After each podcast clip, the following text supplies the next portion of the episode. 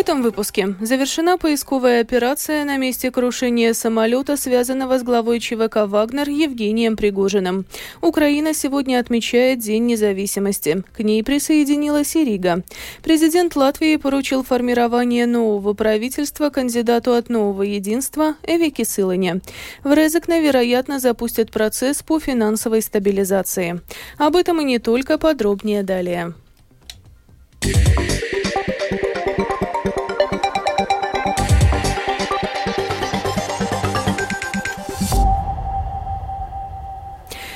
Завершена поисковая операция на месте крушения самолета, связанного с основателем частной военной компании «Вагнер» Евгением Пригожиным. Об этом, как передает BBC, сообщило российское агентство «Интерфакс» со ссылкой на экстренные службы. На месте найдены останки 10 человек. Таким образом, число погибших в крушении совпадает с количеством тех, кто был в списке находившихся на борту. Трое членов экипажа и семеро пассажиров. Данный список ранее обнародовала Росавиация авиация. Среди находившихся на борту глава ЧВК «Вагнер» Евгений Пригожин и сооснователь данной группировки Дмитрий Уткин. В катастрофе, по предварительным данным, не выжил никто. Однако официальных подтверждений гибели основателя ЧВК «Вагнер» Евгения Пригожина пока так и не появилось. Напомним, что вчера вечером под российским городом Тверь потерпел крушение бизнес-джет, связанный с основателем ЧВК «Вагнер» Евгением Пригожиным. Самолет развалился в воздухе на части, передает BBC. Крушение лайнера произошло ровно через два месяца после попытки вооруженного мятежа главы ЧВК «Вагнер». Продолжит Рустам Шукуров.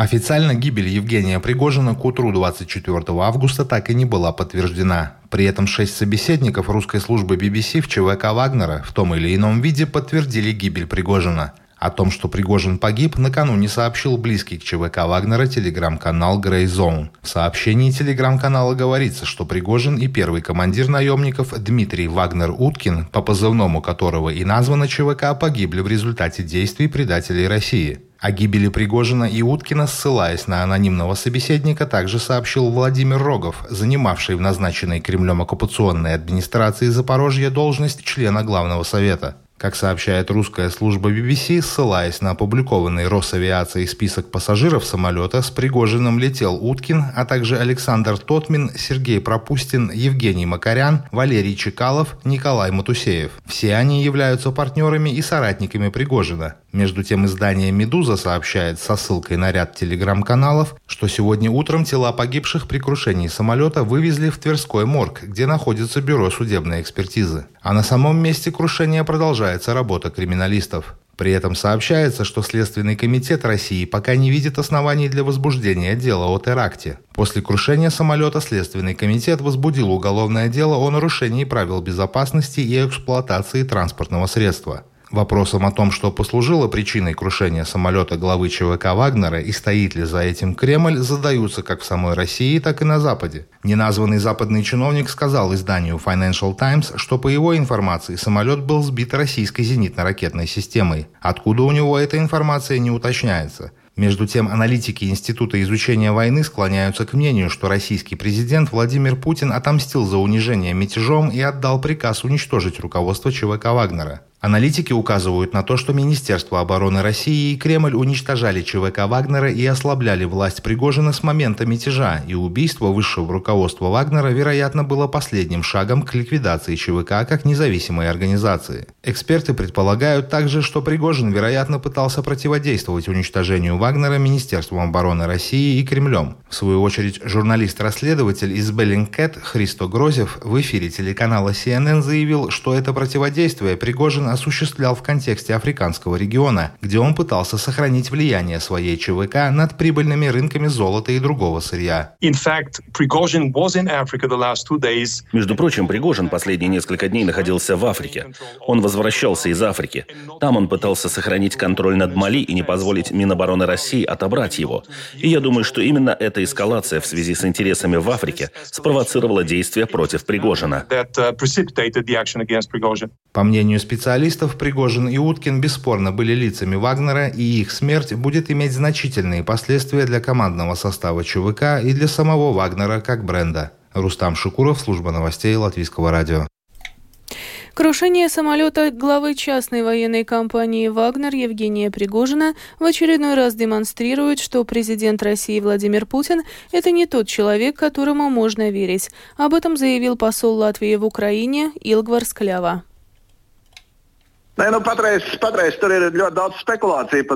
Сейчас очень много спекуляций на тему этого события. Я, конечно, слежу за фактами, новостями и сообщениями, которые появляются. И также немного за различными дискуссиями, которые начались уже вчера вечером в украинских СМИ и среди блогеров. И тут в основном были выводы, что это еще один пример, что Путину нельзя верить. Нельзя верить никаким переговорам, никаким договоренностям.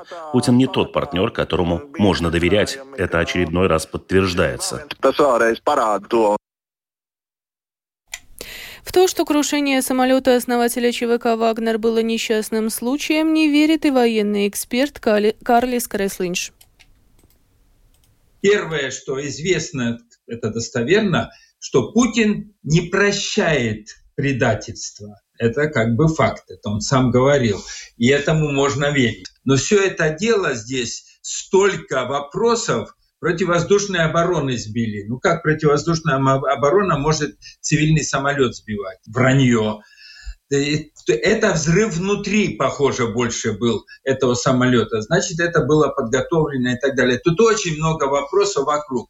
Ну, для российского зрителя и для того, чтобы для вагнеровцев в том числе, чтобы их распустить, чтобы не было каких-то э, каких сопротивлений и так далее. Я думаю, эта информация будет достаточно. Ну, что руководство, ну, погибло. Вот так случилось.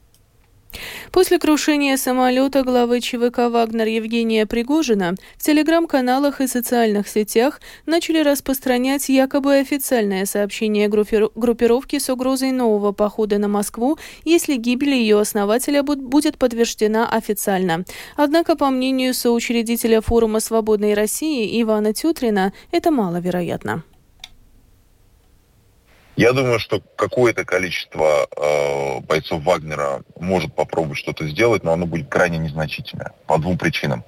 Первая причина это э, то, что э, за эти два месяца э, ЧВК Вагнер практически полностью разоружили. У них нет дальнобойных систем ПВО, то есть у них нет реально сейчас э, военно-технических каких-то серьезных возможностей.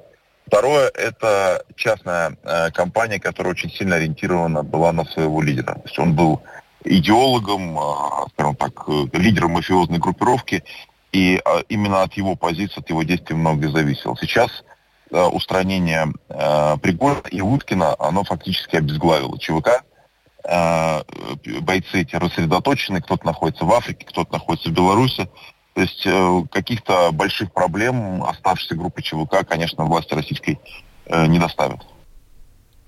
Также, как сообщила мониторинговая группа «Белорусский Гаюн», после сообщений о вероятной смерти Евгения Пригожина, вагнеровцы формируют колонны для выезда из белорусских лагерей в Россию.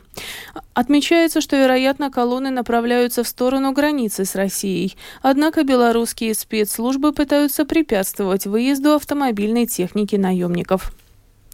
Украина сегодня отмечает День независимости. 32-я годовщина, как и предыдущая, омрачена российско-украинской войной, которая длится уже полтора года. Президент Украины Владимир Зеленский отметил, что быть независимым – это ценность каждого украинца. Сегодня, чтобы не подвергать риску жизни людей, в Украине отменены все массовые мероприятия, а улицы городов страны усилены патрулями. Подробнее о том, как пройдет День независимости в Украине, а также как какие мероприятия проведут жители страны за ее пределами, расскажет наш специальный украинский корреспондент Оксана Пугачева.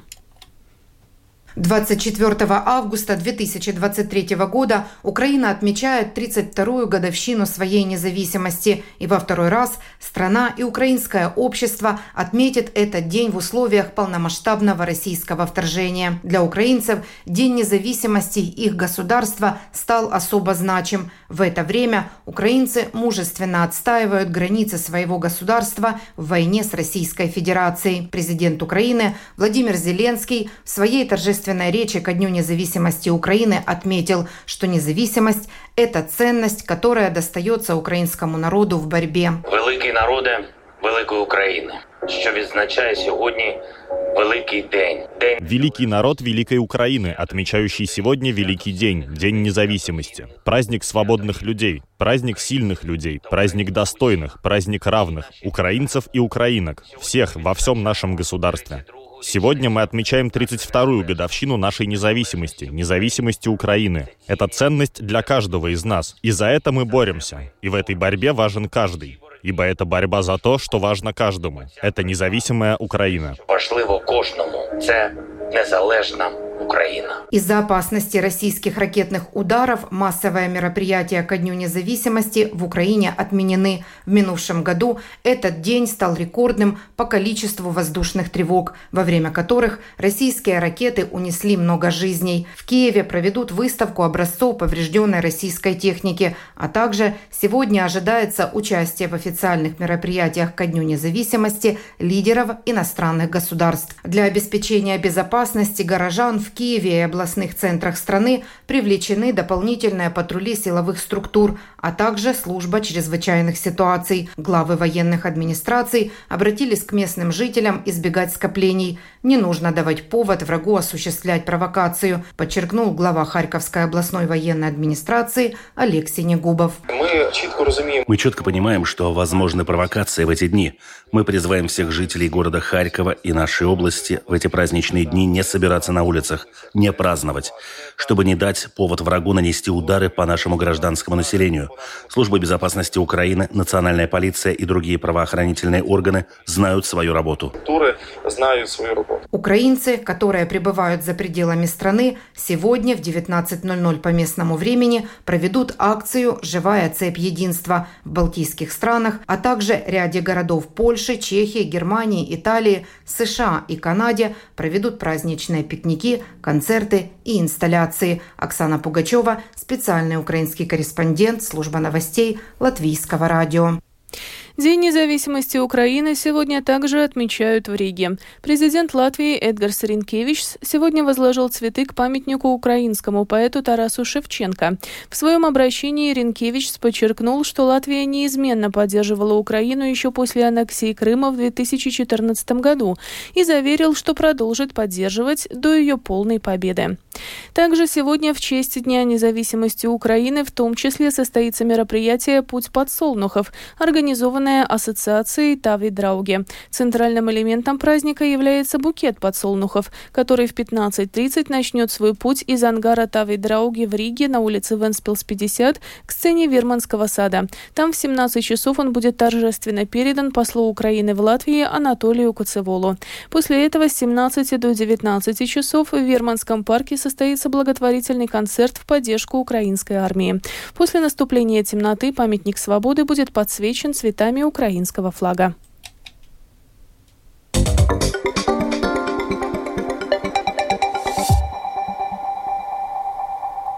Продолжаем выпуск. Президент Латвии Эдгар Саренкевич сегодня поручил формирование нового правительства кандидату в премьеры от Нового Единства, министру благосостояния Эвике Сылыне. Это произошло после сегодняшней встречи главы государства и Сылыни в президентском замке. Подробнее в сюжете Михаила Никулкина. Решение номинировать кандидата от нового единства Эвику Сылыню на должность главы правительства Ренкевич принял после переговоров со всеми партиями, представленными в Сейме. С момента официальной отставки предыдущего премьер-министра Кришьяниса Каринша прошла ровно неделя. Вот что сказал президент после сегодняшней встречи с кандидатом на пост премьера.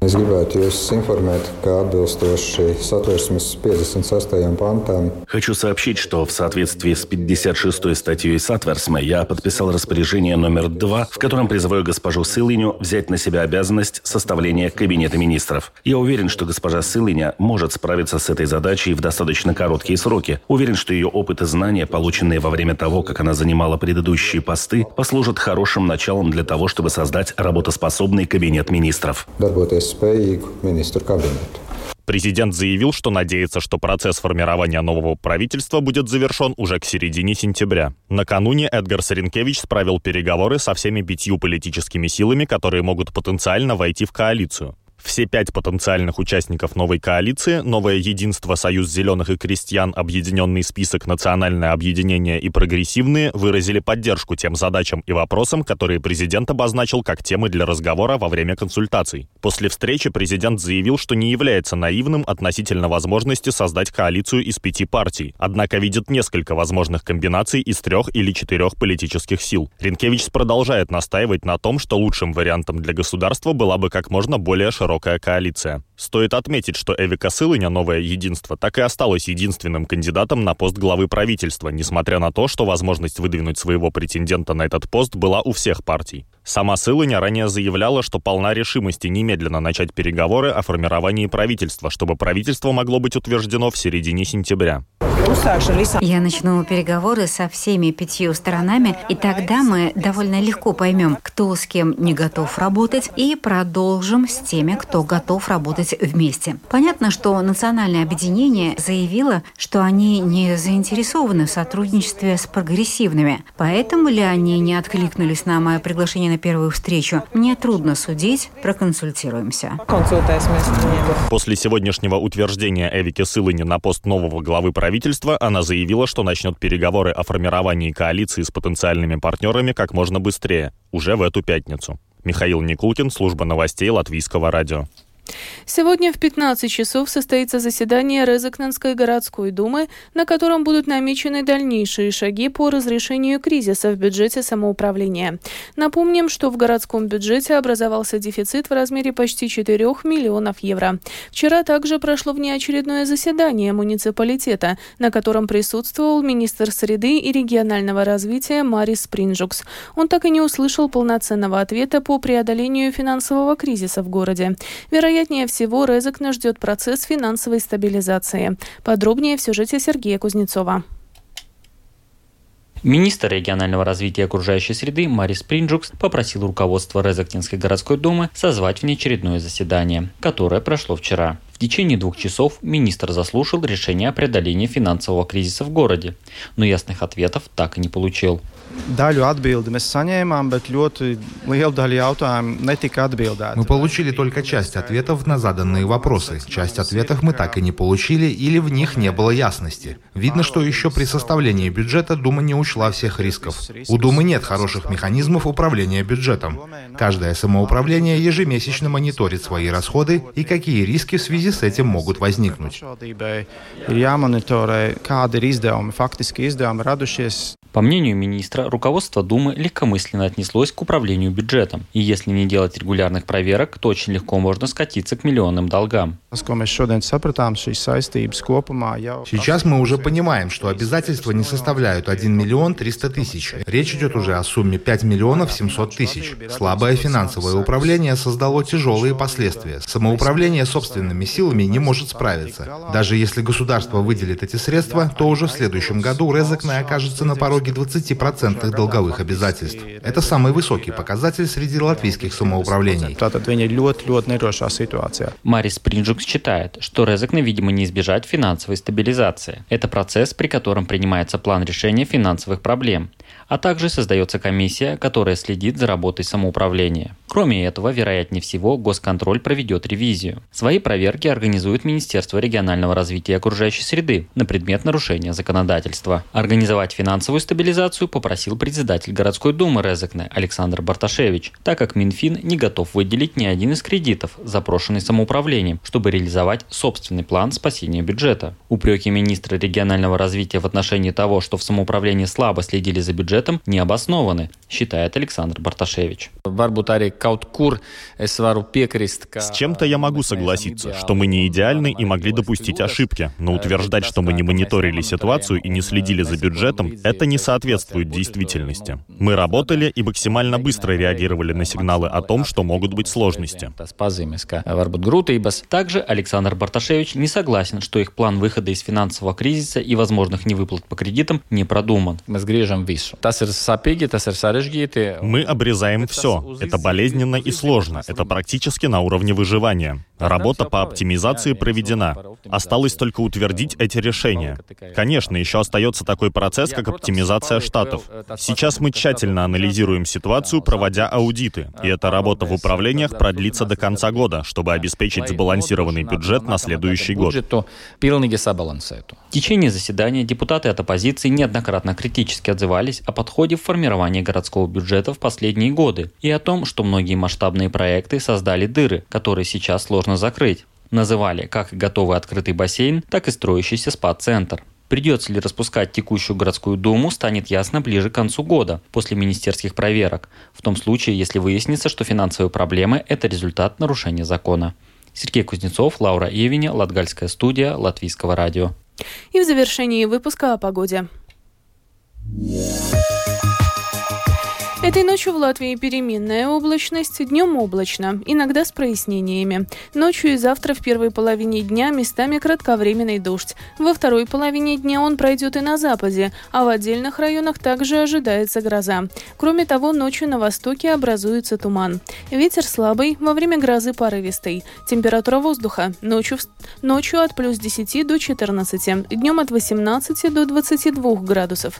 В Ринге в ближайшие сутки облачно, иногда с прояснениями. Завтра вечером кратковременный дождь. Ветер слабый. Температура воздуха. Ночью в столице от плюс 12 до 14. Днем около 20. Медицинский тип погоды второй. Благоприятный.